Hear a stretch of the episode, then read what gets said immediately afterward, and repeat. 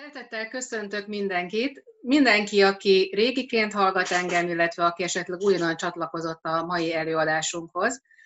És valóban így van, ahogy Péter mondta, egy nagyon izgalmas, érdekes témáról lesz szó, méghozzá arról, hogy hogyan tudunk a vírusokkal szemben védekezni, és ugye először egy picit az immunrendszer működéséről kell beszélnem, hogy ezt a témát mindenki megértse, aztán később beszélek a vírusokról úgy általánosságban, aztán magáról a koronavírusról, amitől most mindenki ugye nagyon fél, hogy most mi fog, mi fog történni, jön-e Magyarországra vagy sem, és na arról fogok beszélni, hogy mi a megoldás, hogyan előzhetünk meg mondjuk egy ilyen vírusos problémát, illetve esetleg mit tegyünk akkor, hogyha ha utolér egy ilyen jellegű gond.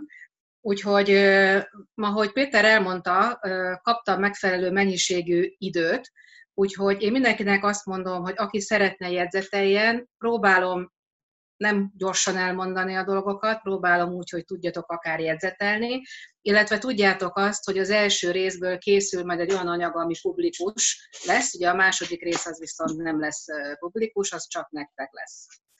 Oké, okay, na akkor kezdjük is azzal, hogy tulajdonképpen mit kell tudni az immunrendszerünk működéséről, hiszen nagyon sokan még ezt sem tudják, hogy van egy velünk született immunitás, ami azt jelenti, hogy tulajdonképpen már a gyermekeink úgy születnek, hogy örökölnek tőlünk valamit, mert hogy ez, ez már akkor kialakul, amikor még csak egy embrióról beszélünk. És ugye amikor megszületik a gyerek, van négy olyan fontos genetikai meghatározottság, ami, ami már biztos, ami, hogy mondtam, vele született. Ugye az első ilyen, hogy a fehérvérsejteknek, ugye az egyik csoportja, amiket falósejteknek hívunk, hogy ezek hogyan tudnak megfelelőképpen működni, tehát magyarul milyen, milyen erősen tudnak ezek dolgozni, tehát a faló képességük az változó lehet, az teljesen egyéni. Ugye a második ilyen, hogy a gyomornak a sósav tartalma mennyire tud baktériumot ölni, tehát hogy, hogy milyen baktericid hatása van. Ugye a harmadik, amit nagyon fontos most a témánk szempontjából, a bőrünk, a tápcsatornánk, a légutaink, illetve a húgyutaknak a nyálkahártyája gyakorlatilag, mint első védelmi vonal, mennyire tud bennünket védeni, tehát hogy ez a védekező képessége, ez milyen erős. Bizony ez is örökölhető, és ezért egyéni eltérések lehetnek emberek között, hogy valaki fogékonyabb egy problémára, valaki kevésbé. A negyedik dolog pedig azt jelenti, hogy a szervezetben képződnek különböző baktericitát, baktériumokkal szembeni anyagok, és hogy ezek az anyagok, megint ugye az a kérdés, hogy gyakorlatilag mennyire milyen jó a minőségük, illetve a mennyiségük mekkora, tehát ez mind-mind vele születettem meghatározott dolog. Ugye ezek nem specifikus kórokozókkal szemben védenek, tehát magyarul bármi történik, azonnal ők támadásba lendülnek, ugye az elsődleges védelmi vonalnak a részei.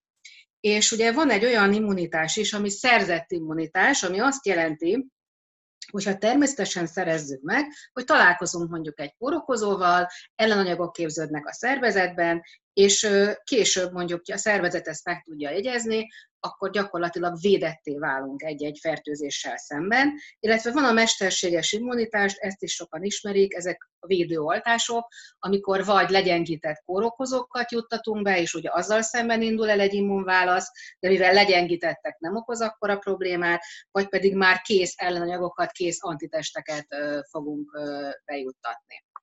Na most az emberi szervezetben, ugye ezen kívül, ahogy elmondtam, hogy vannak vele született, illetve vannak szerzett dolgok, ugye van egy elsődleges, illetve egy másodlagos védelmi vonalunk is. Ugye nézzük meg, mi ez az elsődleges védelmi vonal. Ugye itt már beszéltem egy picit róla, ez maga a nyálkahártya, ugyanis, hogyha a megfelelő vérellátása van a nyálkahártyánkra, és megfelelő az A-vitamin vagy a beta-karotin mennyiség, amit mi táplálékkal be tudunk vinni, akkor gyakorlatilag ugye ezek a hámsejtek nagyon szorosan egymás mellett fel tudnak sorakozni, és tulajdonképpen egy nagyon erős fizikai gátat tudnak képezni a kórokozókkal, és most itt a vírusokról beszélünk, a vírusokkal szemben.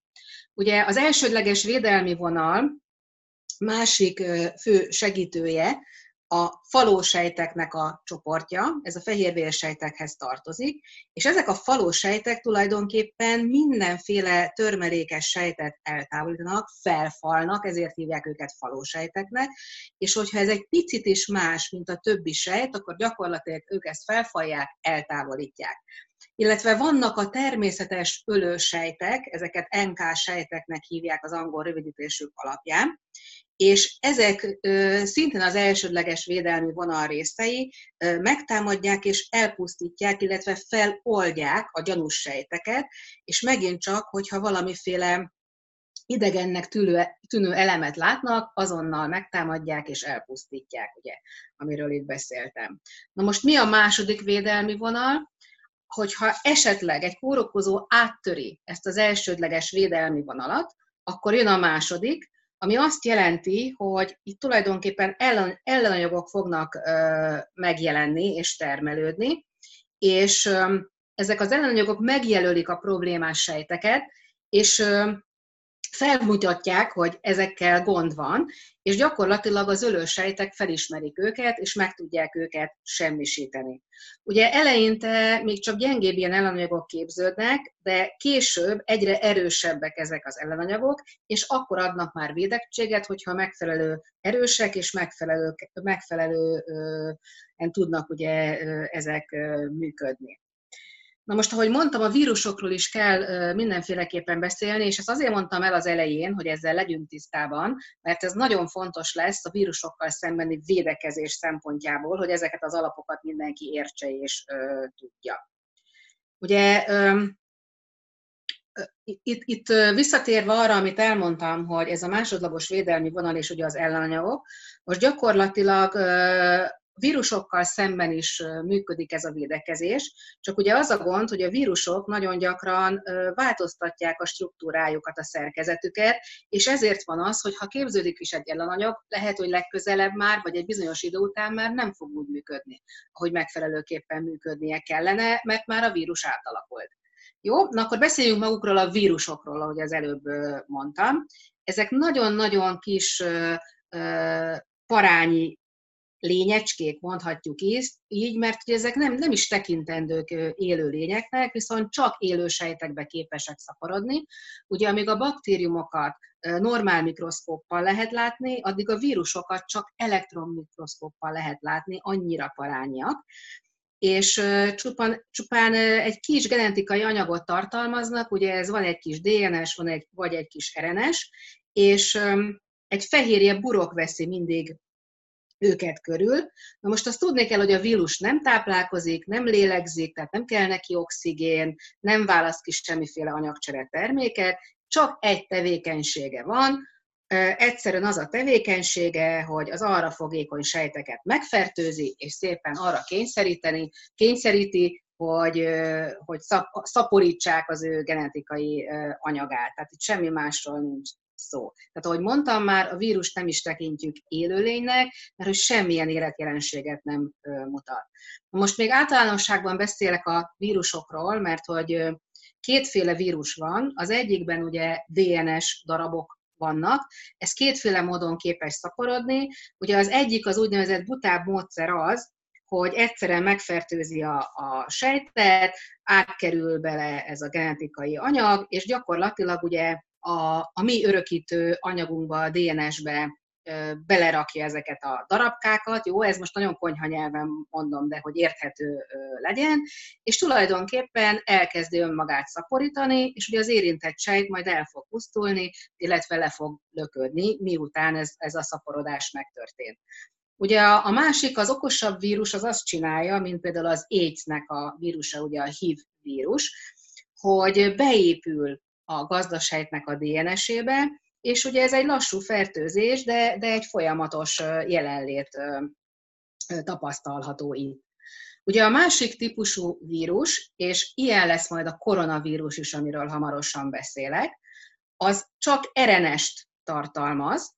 Itt gyakorlatilag ez azt jelenti, hogy mi is az az RNS, nincs szó másról, mint egy rövid távon ható, nagyon kis információ átvívő molekuláról beszélünk. és ez abszolút nem arra van tervezve, hogy, hogy szaporításra tervezték volna. Tehát ezért van az, hogy amikor ez a sejtjeinkbe szaporodik, akkor kisebb-nagyobb hibák mindig történnek, és ugye szaporodás közben folyamatosan változhat maga, maga a vírus, és ezért nem tud az immunrendszer tartós védettséget adni, mert igazából nincs tartós védettség, hogyha valami folyamatosan változik, és nem marad ugyanaz a, a szerkezete folyamatosan.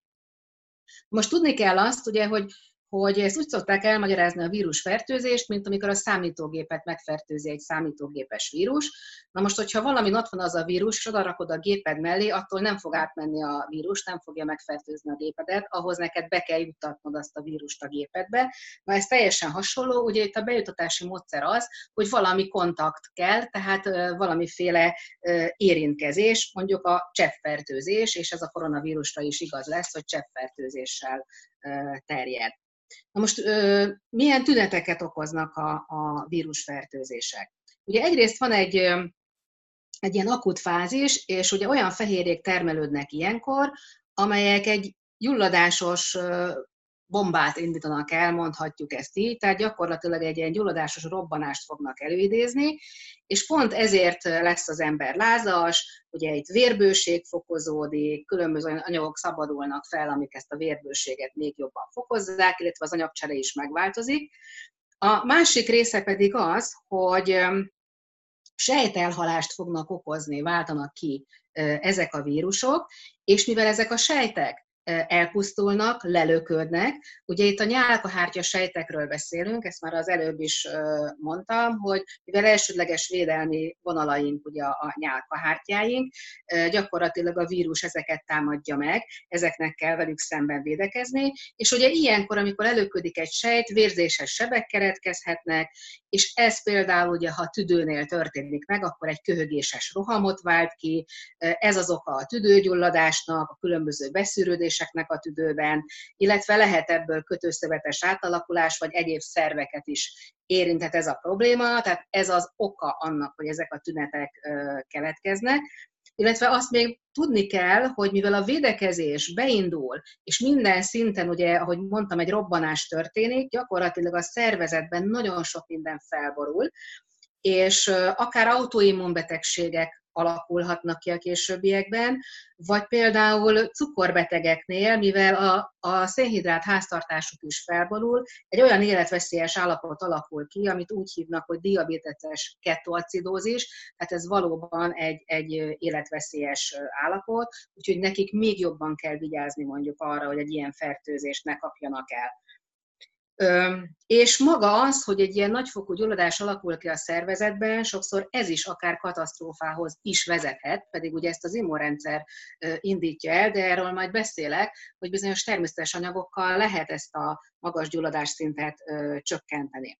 Na most nézzük meg, hogy lehet-e a vírusokkal szemben valahogy védekezni, illetve van-e valami gyógymód. Ugye amíg a baktériumok élőrendszerek, életfeltételek kellenek ahhoz, hogy ők szaporodjanak, ezért sokféle támadáspont van, amire gyárthatóak különböző gyógyszerek.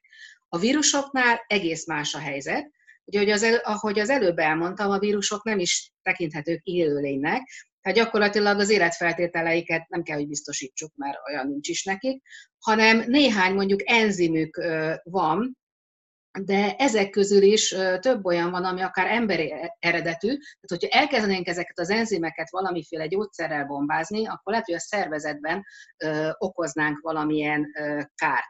Na most, hogyha valami speciális enzim van egy-egy vírusnak, akkor lehet esetleg vele szemben valamiféle gyógyszert találni. Ugye például ugye a bárányhimlő vírus ott van, a varicella zoster vírus, az gyakorlatilag ott van egy olyan dolog, amit biokémiai úton lehet például gátolni, vagy az influenza vírusnál is van egy olyan enzim, ami gyakorlatilag gátolható. Csak azért hadd mondjam el, hogy ez azt jelenti, hogy mondjuk a három nap komoly, vagy az öt nap komoly betegség helyett három napig lesz az illető beteg, Na most akkor mit értem el vele? Ezért nem is használják nagyon ezeket. A másik, amiért nem használják, ugye ez, ez az egy-két nap nyerés, a másik, hogy olyan borzasztó drága, hogy tulajdonképpen ezt az egy-két napot megspórolni nem éri, nem éri meg, mert iszonyatosan drágák ezek a szerek. Na akkor beszéljünk egy kicsit a koronavírusról. Mit is kell tudni róla? Azt kell tudni, és ugye mivel a molekuláris genetika már nagyon komolyan előre haladott tudomány. Ezért ugye meg tudják például mutatni, hogy egy-egy vírus mióta létezik, a fejlődési vonalát és sok minden más. Ugye itt azt mutatta ki ez a tudomány, hogy tízezer éve körülbelül akkor létezhetett már ez a bizonyos koronavírus. Ugye ez egy gyűjtőnév, tehát ez vírusoknak a gyűjtőneve, és ugye azt is kimutatták, hogy nagyjából 3000 éve ö, alakult ki egy alfa, egy béta, egy gamma, meg egy delta ilyen alfaj, mondhatni ezt így, és ugye az alfa-béta az a, a denevérek voltak, vagy a denevérek az elsődleges gazdaszervezetei, a gamma-deltának pedig a madarak. Jó, ez csak ilyen érdekesség nyilván, amit most mondtam. Na most azt kell tudni, hogy ezek RNS vírusok, ugye van nekik egy, egy burkolatuk. Nagyon széles körben elterjedtek, emberek, emlősök, madarak között is ugye elterjedt vírusok. Nagyon sokszor légúti problémákat okoznak, előfordul, hogy emésztőrendszeri, vagyis enterális problémákat, máj, illetve neurológiai betegségeket okozhatnak, ugye ezek idegrendszeri betegséget jelentenek. Onnan kapták a nevüket, hogyha elektromikroszkóppal megnézünk egy ilyen vírust, akkor tulajdonképpen ott van a burka, és a burkába ágyazott fehérje tüskék állnak ki belőle, úgy, mintha napkoronáját látnánk, tehát innen kapta a nevét. És azt is tudni kell, hogy ezek a kitüremkedések nagyon változatosak, tehát pont ezért ezek a vírusok egymástól nagyon különbözőek. Azt is érdemes tudni, hogy a humán, tehát magyarul az embert megbetegítő koronavírusok közül hét faj ismert jelen pillanatban, ebben már benne van az új vírus is, az új 2019-es koronavírus, amiről mi majd beszélünk, és négy olyan van, aminek enyhe lefolyású a kimenetele, három pedig olyan van, aminek akár halálos is lehet a kimenetele. Oké. Okay. Jó, most uh, itt, itt szó van még arról, hogy hogyan szaporodik a vírus, szerintem ezt így nagyjából elmondtam. Uh, az a lényeg, hogy a vírus kapcsolódik a gazdasejthez, ott gyakorlatilag összeolvad azzal a membránnal, bekerül az ő kis örökítő anyaga a sejtbe, és ott, ahogy mondtam, egy bizonyos enzim termelődésével arra készíteti a sejtet, hogy őt úgymond újra termelje, és ugye ezek a sejtek ebbe belepusztulnak. Ez az egésznek a lényege. Világszerte egyébként ez a négyfajta koronavírus, amiről az előbb beszéltem, hogy, hogy nagyon gyakoriak, főként ugye a gyerekeket, időseket szokták megtámadni, és általában ezek megfázásos tüneteket okoznak, tehát a jelentős hányada a megfázásos betegségeknek az koronavírus, és többnyire télen, illetve korat tavasszal jelentkeznek ezek a vírusok. Na most beszélek most arról a háromról, ami veszélyes, mert ugye ez érdekel szerintem mindenkit. Az első az 2003-ban került felfedezésre, amikor kitört egy járvány. Ezt úgy hívják, hogy betűzöm, jó? Tehát SARS, koronavírus, ezt angolosan SARS-nak mondjuk, én magyarosan is hallottam már mindenféle néven emlegetni, tehát lehet sars, sárs, sok minden, tehát SARS a szép angol neve. Ugye ez tulajdonképpen a, a kezdőbetűkből, a, a betegség kezdőbetűiből tevődik össze, Magyarul súlyos akut légzőszervi szindrómának a rövidítése. Kínából indult ez is, légúti panaszokkal, tüdőgyulladással, 8000-en betegedtek meg, és 10% alatt volt a halálozás, és ugye a, a cibet macskában, illetve nyestekben és néha házi macskában is előfordul ez a bizonyos ö, vírus. Egyébként a mostani koronavírus az nagyon hasonló ö, ehhez a vírushoz. Ha jött a következő 2012-ben, ezt is betűzöm, ez nagy M, nagy E, nagy R, nagy S, tehát MERS, és mörstekkel így szépen angolosan kiejteni, hogy a gyerek, gyermekemtől megtanultam. Ezt 2012-ben fedezték fel, ahogy az előbb már mondtam, ugye ez a hatodik kórokozó, amit így embernél fedeztek fel, és ugye ez annak a rövidítése, hogy közel-keleti légúti szindróma, tehát gyakorlatilag a közel-keletről indult. Ennek légúti, illetve emésztőrendszeri panaszokat okozó tünetei is voltak, és időközönként egyébként ez így, ez így felszakott lobbanni. Itt is egyébként denevérekben és tevékben találták meg a, a vírus, tehát valószínűleg voltak a, az elsődleges hordozók. Na és akkor most jön a mi vírusunk, amitől mindenki fél és rettek, ugye ez a bizonyos 2009-es koronavírus, aminek a leges legújabb neve a WHO szerint, ez a COVID-19, ugyanis a WHO azt mondta, hogy per pillanatban tilos valamiféle embercsoportról, állatfajról, vagy valami földrajzi helyről elnevezni vírusokat, tehát ezen túl már vírusokat csak így szabad elnevezni, és ezt nagyon frissen most így nevezték el. Tehát 2019 végén került ugye elő ez Kínában, Szerintem itt a részleteket már mindenki nagyon-nagyon tudja, és hát azt még a mai napig nem tudják pontosan, hogy hogyan lett ez embert megbetegítő vírus. Nagyon nagy a gyanú itt is az, hogy ez is denevérből indul, de nem tudják, hogy közben mi történt, és hogyan lett ugye egy olyan vírus, ami egyébként állatokat fertőz meg, hogyan jutott el odáig, hogy embereket, tehát valamiféle génmódosulás történt itt. Aztán Ugye tudni kell azt, hogy kik azok, akik fogékonyak erre a fertőzésre, tehát mindenféleképpen, mint minden más fertőzésre is a krónikus betegek a legfogékonyabbak, akinek ugye le van gyengülve az immunrendszere, illetve a kisgyerekek és idősek, mert nekik még fejletlenebb, vagy már nem úgy működik az immunrendszerük, ahogy kéne. Milyen tünetei vannak? ennek a betegségnek. Ugye egyértelműen a légutakat támadja meg, magas lázzal jár, fáradékonyság, gyengeség, izomfájdalmak, légzési nehézségek, légszom, száraz köhögés, tehát teljes mértékben hasonlóan indul, mint egy influenza vírus, ahogy indul. Egyébként nagyon hasonlít is a, a, az influenza vírusra. És ugye van már egy olyan teszt, ezt nagyon gyorsan kidolgozták, hogy lehetővé teszik azt, hogy kimutatható, hogy valóban ez koronavírus fertőzés volt-e, vagy sem. Na most per pillanat úgy tudjuk, hogy 70-80 százalékban enyhe, illetve közepesen súlyos tünetek vannak, 20-25 százalékban nagyon súlyos a betegség, és megint csak a, a, akik meghaltak, azok a fokozott rizikócsoportba tartoztak, krónikus betegek, idősek. Ugye a krónikus betegségek közé tartozik a szívbetegség, magas vérnyomás, cukorbetegség, májbetegség, különböző légzőszervi krónikus betegségek. Lapangás ideje 1-14 nap, és ami érdekes, hogy ez idő alatt is képes tovább terjedni, tehát ezért kell ugye nagyon vigyázni, és ezért teszik karanténba azokat, ahol a gyanú felmerül, hogy esetleg náluk a vírus ott lehet. Ugye, ahogy mondtam, teljes mértékben influenza-szerű tünetekkel indul, és utána, hogyha tovább terjed a tüdőre, akkor nagyon súlyos légzési nehézséget okozhat, illetve kialakulhatnak olyan szövődmények, mint a tüdőgyulladás, a légzési elégtelenség, akár veselégtelenség, szepszis, vagy akár halál is lehet a vége. Na most van-e specifikus kezelési módja?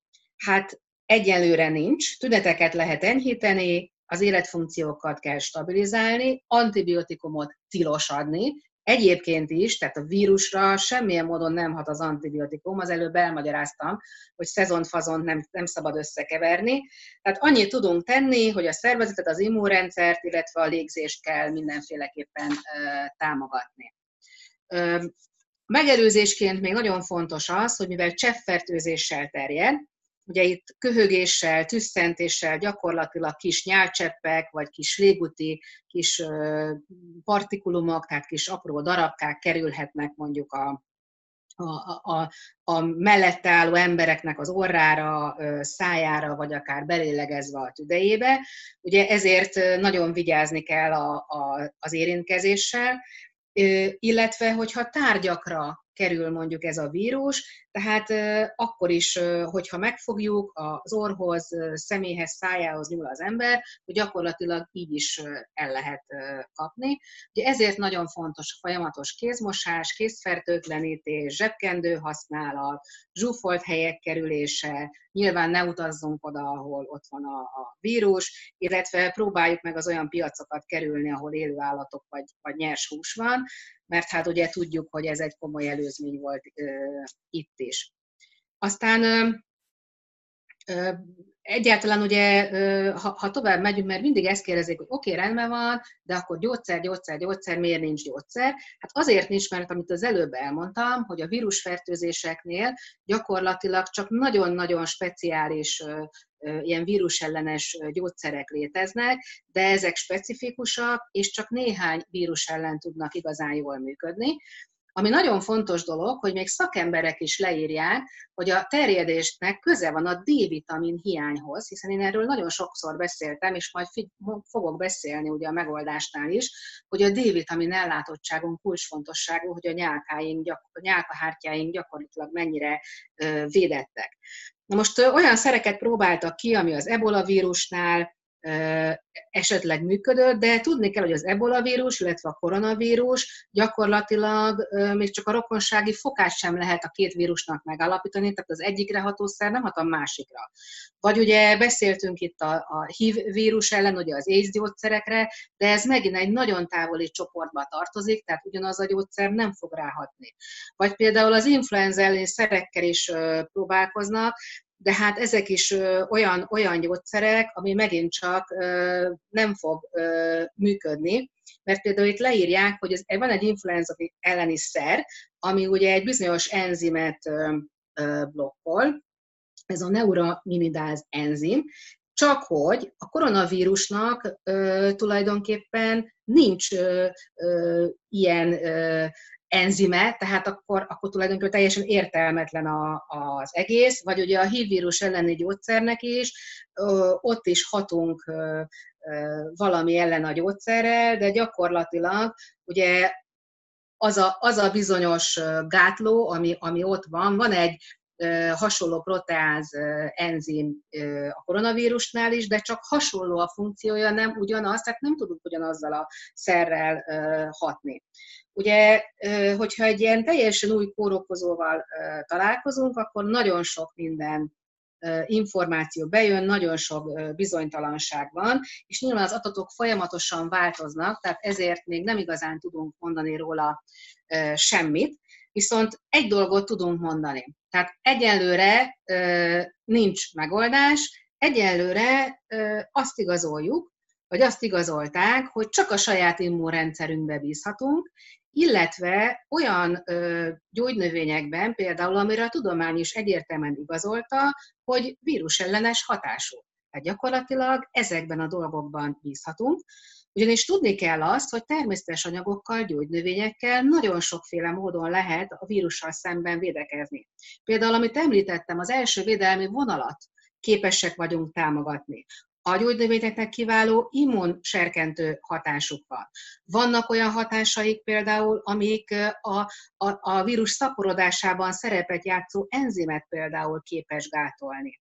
Aztán van olyan, hogy az ölősejteknek az aktivitását képes növelni. Vagy vannak saját vírusellenes vegyületeink a szervezetnek, aminek a termelődését képes növelni, például az interferonok termelődését és, és sorolhatnám tovább, tehát gyakorlatilag, ha az immunrendszerünkre tudunk hatni, akkor nagyon-nagyon sokat tudunk tenni az ügyben, hogy a vírusokkal szemben is védve, védve legyünk.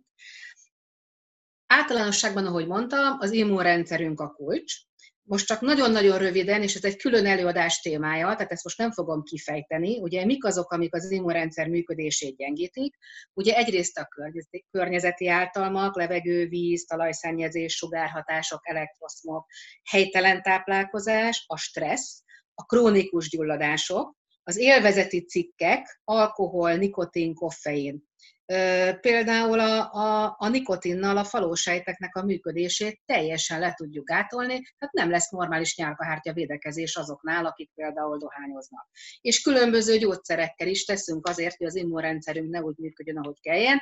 Ahogy mondtam, akit ez a téma érdekel, meghallgathatja, ez egy külön előadás témája. Ugye hogyan tudjuk az immunrendszerünk működését segíteni? Az immunrendszernek a felépítéséhez és a működéséhez nagyon fontos tápanyagokra van szükség, illetve építőanyagokra, vitaminok, ásványok, nyomelemek, fehérjék, ugye ezek a fehérjék nem mások, mint az aminosavak, a fehérjénk felépítőkövei, mert hogy a védekező sejteknek ez az alapja, egyébként nem tudnak termelődni védekező sejtek, illetve ellenanyagok, és gyakorlatilag milliónyit kell ilyet termelni rövid időn belül a szervezetnek, tehát kell hozzá az alapanyag, Szénhidrátokra, itt az összetett szénhidrátokat értem, nem a, a sima cukrot, amit sokan szénhidrátnak, vagy szénhidrátként értelmeznek, az úgynevezett poliszaharidok, növényi anyagok, amik nagyon fontosak az immunrendszer szempontjából, illetve a zsíroknál sem a, a klasszikus zsírokra gondolunk, hanem például olyan létfontosságú zsírokra, mint az omega-3, omega-6 zsírsavak, de ugye mindenkit figyelmeztetnék, hogy sosem szabad omega-6-ot pluszban bevinni, abból teltházban, hanem csak az omega-3-at kell pótolni, hogy kompenzáljuk az omega-6-nak a negatív gyulladás keltő és egyéb negatív hatásait. Illetve nagyon fontos az immunrendszerünknek a megfelelő folyadékbevitel, mert egyébként a védősejtek, antitestek nem kerülnek oda, ahol rájuk szükség van. Ismét hangsúlyozom, ez egy másik előadás témája, most ezt nem fogom továbbra hozni. Na akkor nézzük meg, hogy hogyan lehet természetes anyagokkal segítséget adni magunknak, az immunrendszerünknek. Ugye nagyon fontos, hogy mondtam, mint elsődleges védelmi vonal a bőr és a nyálkahártya védelme, mert ez az első akadály a kórokozók számára.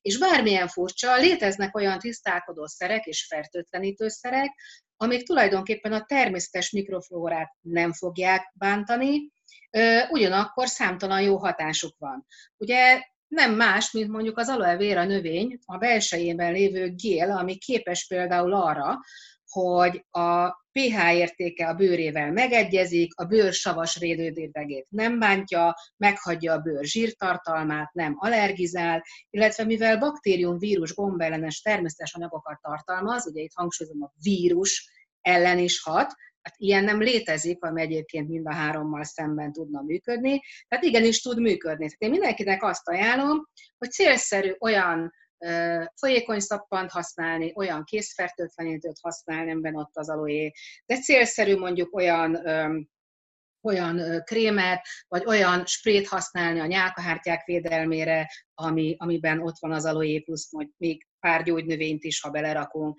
Illetve célszerű olyan mosószert, mosogatószert, tisztítószert használni, ami teljes mértékben biológiai lebomlik, környezetbarát, és mellette ezek a jótékony tulajdonságok megvannak. Ugye a következő, ami nagyon fontos, már említést tettem róla, a megfelelő D-vitamin ellátottságunk, mert a D-vitaminról kiderült, hogy gyakorlatilag az az első védelmi vonal, ami a légcsőben és a tüdőben van, az egyszerűen nem fog működni megfelelőképpen, ha nincs D-vitamin ellátottságunk. Tehát ez a velünk született immunitás, ez nem fog működni. Ugye olyan fehérjék termelődnek, amik különböző kórokozókkal szembe védenek bennünket, Ugye például e, ilyen fehérje a katelicidin, illetve a beta-defenzin nevű fehérje, és kimutatták, hogy csak magas D-vitamin szint esetén termelődnek. És ezért van az, hogyha valakinek D-vitamin hiánya van, sokkal fogékonyabb lesz a felső légúti fertőzésekre. Ugye a D-vitaminnak a, a másik nagyon komoly előnye, és van nagyon sok, hogy például csökkenti a, a gyulladásos anyagoknak a termelődését. Ugye az előbb beszéltem róla, hogy nagyon sokszor ö, például egy tüdőgyulladásnak, vagy egy halálos tüdőgyulladásnak is az az oka, hogy, hogy egyszerűen van egy ilyen ezt citokin viharnak hívják, amikor ezek az anyagok, ezek a gyulladásos anyagok túltermelődnek, és egyszerűen olyan mértéktelenül termelődnek, hogy ez okoz akár nagy bajt, akár halálos is lehet. Na most a D-vitamin ezt képes visszafogni, illetve az úgynevezett T-sejteket is képes aktiválni, ami egy normál immunválasz működéséhez nélkülözhetetlen. Ugye, hogy mennyit használjunk a D-vitaminból, Hát a téli időszakban minimum a 10 ezer nemzetközi egység mindenkinek nagyon szükséges lenne, gyerekeknél 13 kg-onként 1000-2000 nemzetközi egység, egy csecsemőnek is lehet 2000 nemzetközi egységet adni, illetve hogyha valami nagy baj van, ugye jön egy kezdődő betegség, akkor néhány napig 20-30 ezer vagy még magasabb nemzetközi egység is adható. Egy nagyon fontos figyelmeztetés, soha ne együnk D-vitamin, K2 vitamin nélkül, kötelező együtt használni a kettőt, mert ugye a felszívódott kálcium így a csontokat fogja erősíteni, és nem, nem messzesíti el az erekfalát, jó? Ez megint egy külön előadás témája, ebbe most nem mennék bele. Oké. Okay. Aztán beszéltünk itt, és ugye megyünk tovább egy másik fontos természetes anyagra. Beszéltem már itt a természetes, elsődleges immunitásról, és ugye ez a természetes immunitás gyakorlatilag az esetek 99,99%-ában képes bennünket megvédeni. Tudom, hogy furcsán hangzik, de ez valóban így működik, és ugye itt kulcsfontosságok a természetes ölősejtek, illetve a, a falósejtek egy csoportja, amit neutrofil granulocitáknak hívják, mert hogy ezek a kulcsok. És ugye ezek a sejtek alkotják az immunrendszer sejtes elemeinek több mint a kétharmadát. Tehát ezek létfontosságú anyagok, Tudni kell azt, hogy ezek a csontvelőben képződnek, onnan bekerülnek a mandulákba, a nyirokcsomókba, a lépbe, és ott várják azt, hogy ők akcióba léphessenek. Na most két módon tudnak akcióba lépni.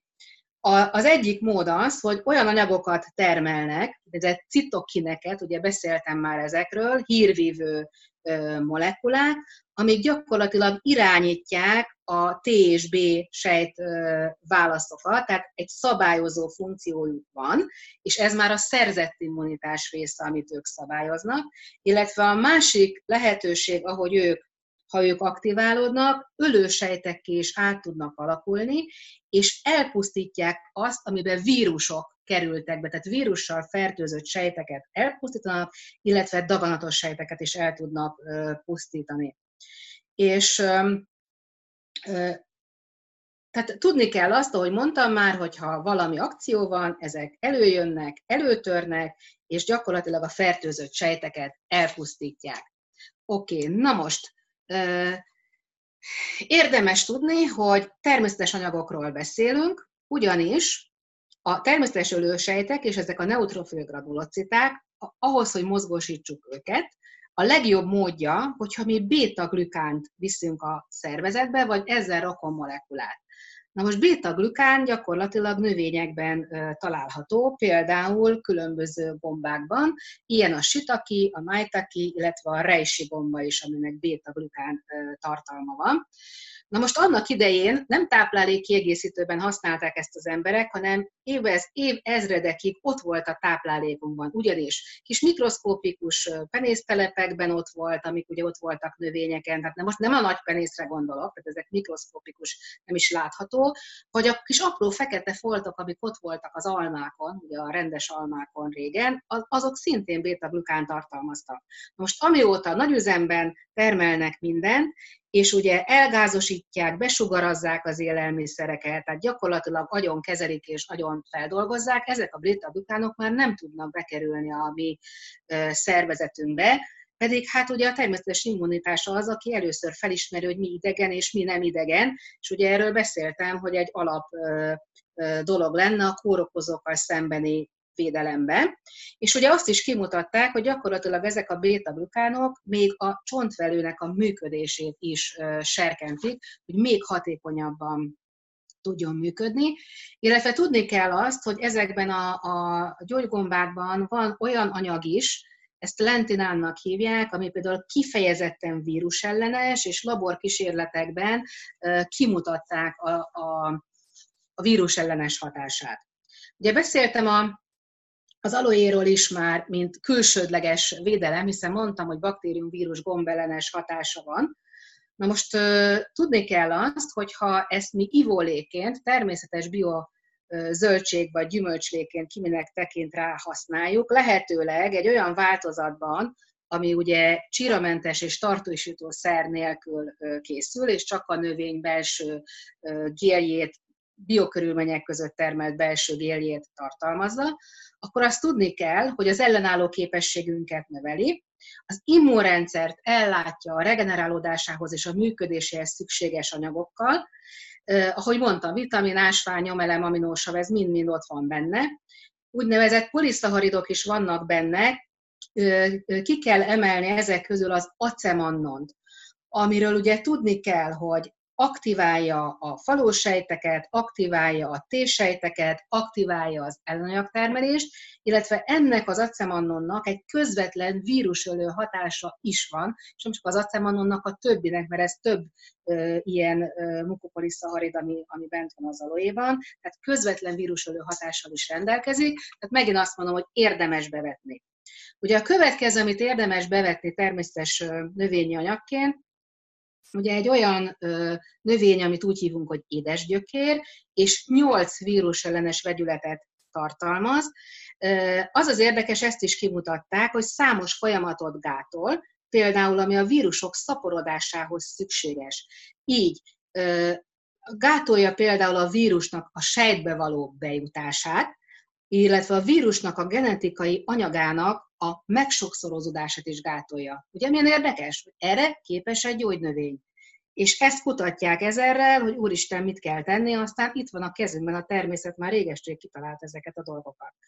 Oké, okay, aztán ö, ö, olyan vírusellenes anyagokat és vegyületeket is tartalmaz, ami beindítja az interferon ö, termelést, a szervezet saját vírusellenes fehérjének a termelődését. Tehát ezt, ezt mi magunk termeljük, de rásegítünk. Vagy ott van az, a, az ördögcérna, ugye, vagy a lycium, ki hogy nevezi, ennek is magas a flavonoid és a poliszaharid tartalma, kiváló vírusellenes hatása van, illetve mind az édesgyökér, mind a lycium például a görcsös köhögésnek a, az enyhítésében is szerepet játszik. Aztán ott van egy nagyon ismert gyógynövényünk, a fokhagyma, vagy fűszernövény, vagy étel, bárminek hívhatjuk. Kiváló vírusellenes hatása van, csomó kénvegyület van benne, és ugye ezek a vírus ellenek is, vírusok ellen is tudnak hatni. És nagyon fontos, hogy sok-sok összetevője van, és ezek egymással kölcsönhatásban működnek, ezek egymás hatásait erősítik. Most tudni kell azt, hogy a fokhagyma valóban hason, ahhoz kellene naponta két-három teljes fej fokhagymát megennünk, és ugye akkor még az úgynevezett ölősejtek, a T-ölősejtek termelődése is meg lenne. Ugye nem keverendő össze a natúrölősejtek és a T-ölősejtek csoportja. Ezt megint azt mondom, aki meghallgatja majd az immunrendszer alapjait, az meg fogja érteni. Mind a kettő képes megölni olyan sejteket, amiben vírusok fészkelték be magukat, vagy daganatsejtek. Jó? Tehát mind a két ölősejt képes erre. A vörös hagyma is egyébként jó vírusellenes, de sokkal gyengébb, mint a fokhagyma. Illetve érdemes azt is tudni, hogyha kakukkfű is rendelkezésünkre áll, ugye ezt többféle módon használhatjuk, akkor a tüdőt borító belső nyálkahártyáknak a dúzanatát képesek vagyunk a kakukkfűvel csökkenteni, mert ugye ez a dúzanat okozza azt, hogy keletkezik egy nagyon sűrű váladék, és ugye ez köhögést okoz, mert reflexesen ezt a váladékot el akarjuk távolítani, illetve a hörgők is ezért fognak görcsösen összehúzódni, hogy lelöködjön ez a bizonyos váladék. Tehát a kakukkfű a görcsös köhögést enyhíti, a hörgőváladékot felszakítja, kiváló nyakoldó, és szintén kiváló vírus ellenes hatása is van. Aztán azt is tudni kell, hogy a gyömbérnek és a kurkumának, vagy a kurkuminnak, ami a kurkuma hatóanyag, az szintén kiváló vírusellenes hatása van. A gyömbérben például tízféle vírusellenes vegyület ö, ö, található. Aztán ott van még egy természetes anyagunk, a propolis, aminek szintén vírusellenes hatása van, és mindenféle gyulladásos problémánál kiváló gyulladáscsökkentő hatással rendelkezik, sőt fájdalomcsillapító hatása is van, sőt köhögésnél is nagyon jól tudjuk alkalmazni. Jó, vagy ott van például az eukaliptusz, ami szintén nagyon jó vírusölő hatású természetes anyag. Jó, hát én úgy gondolom, hogy elég sok mindenről beszéltem, és látható volt az, hogy bizony mi, hogyha a gyógynövényekhez fordulunk, és a természetes anyagokhoz fordulunk, és a saját immunrendszerünk működését segítjük, akkor bizony nagyon sokat tehetünk a megelőzés érdekében, illetve abban, hogyha velünk bármi történik, akkor legyen mihez nyúlnom. Jó, úgyhogy én nagyon szépen köszönöm a figyelmet,